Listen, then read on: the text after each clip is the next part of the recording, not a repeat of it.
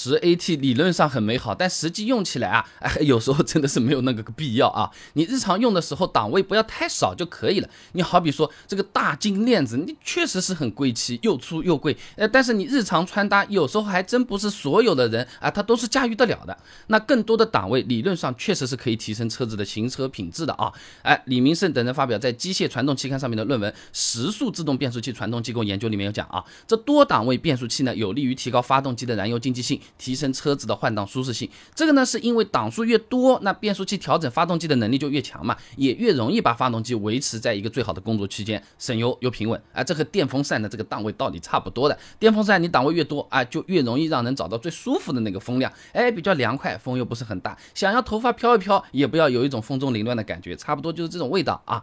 那所以在环保节能方面压力越来越大的时候，理论上说，哎，确实档位越多越好。那十 AT 甚至是比这个更高的这些档。档位的变速器，它是可以省不少油的，降低不少排放的。那对于厂家来说的话，的确有存在的那个意义啊。哎，但是档位过多，实际上也是有不少麻烦的。西安理工大学于杰有篇论文分享给你，《多档 AT 变速器传动方案综合与分析》上面说啊，这自动变速器的档位数和其接入的控制元件数量有关系。理论上呢，最少需要五个控制元件才能实现时速。那而且呢，由于一些其他的原因啊，实际上实现时速所需要的控制元件是更多的。哎，前面讲到过的啊，哎。有什么九到十速的传动方案需要的离合器啊，制动数数量什么七个了八个了啊，反正就很多。作为对比啊，你六速的自动变速器啊，至少是需要四个控制元件啊。那其他形式的自动挡情况也是类似的，什么双离合、AMT 和手动挡差不多啊。每增加一个档位，哎，就需要增加一组齿轮嘛，这好理解。不然这个档位的档哪里来的是吧？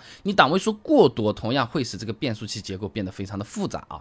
那么数量过多的档位和复杂的结构会怎么样？会给变速器的控制逻辑带来很大的麻烦，哎，也有可能会造成更多的故障。你想象一下啊，我们买个普通电扇，低风、中风、高风，哎，那我们用起来是不是就还可以？你今天买了个电扇，特别长，低一风、低二风、低三风，中一风、中二风、中三风，高一风、高二风、高三风，超高风。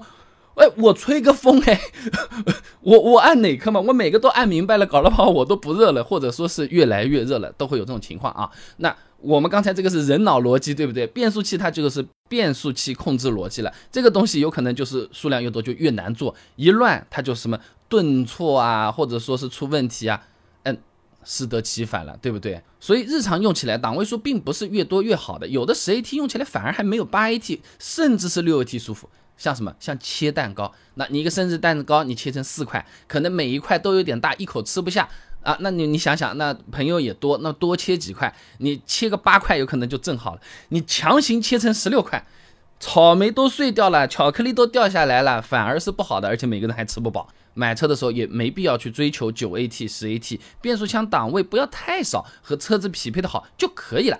武汉理工大学周军论文分享给你，《汽车变速器传动比参数优化及软件开发》上面说啊，这想要变速器换挡比较轻松，变速器相邻两档之间的传动比值啊，不宜大于一点七到一点八，哎，不用懂的，反正按照这个标准来，四速变速器确实是比较难了啊，达不到这个标准的。那丰田以前用的 CAT 变速器呢？一档速比二点八四七，二档一点五五二，哎，比值已经超过一点八了。档位之间落差大，就是那个台阶太大了，你跨起来费劲。那普通的五速变速器啊，速比同样也比较吃紧的。呃，某五速啊，举例子，一档三点四一六，二档一点八九四，也超过一点八一点点了。一般来讲，六速以上的变速器啊，就已经能够达到刚才说的那个标准了，而且还能保证不冲的传动比范围。那大众的两款六速双离合，相邻两档之间的最大比呢，都一点六几，一点七还没到。爱信的几款六 AT 呢，这个比值超过一点八的也是相当相当的少。总的来说，这变速器档位并不是越多越好，具体用起来怎么样，还是要看和全车匹配的啦。你硬上个九速堆料啊，上个十速变速器，但你要一百五十公里每小时你才挂得上啊，呀，没有意义的呀。我们现在市区开多少速度嘛，对不对？买车的时候。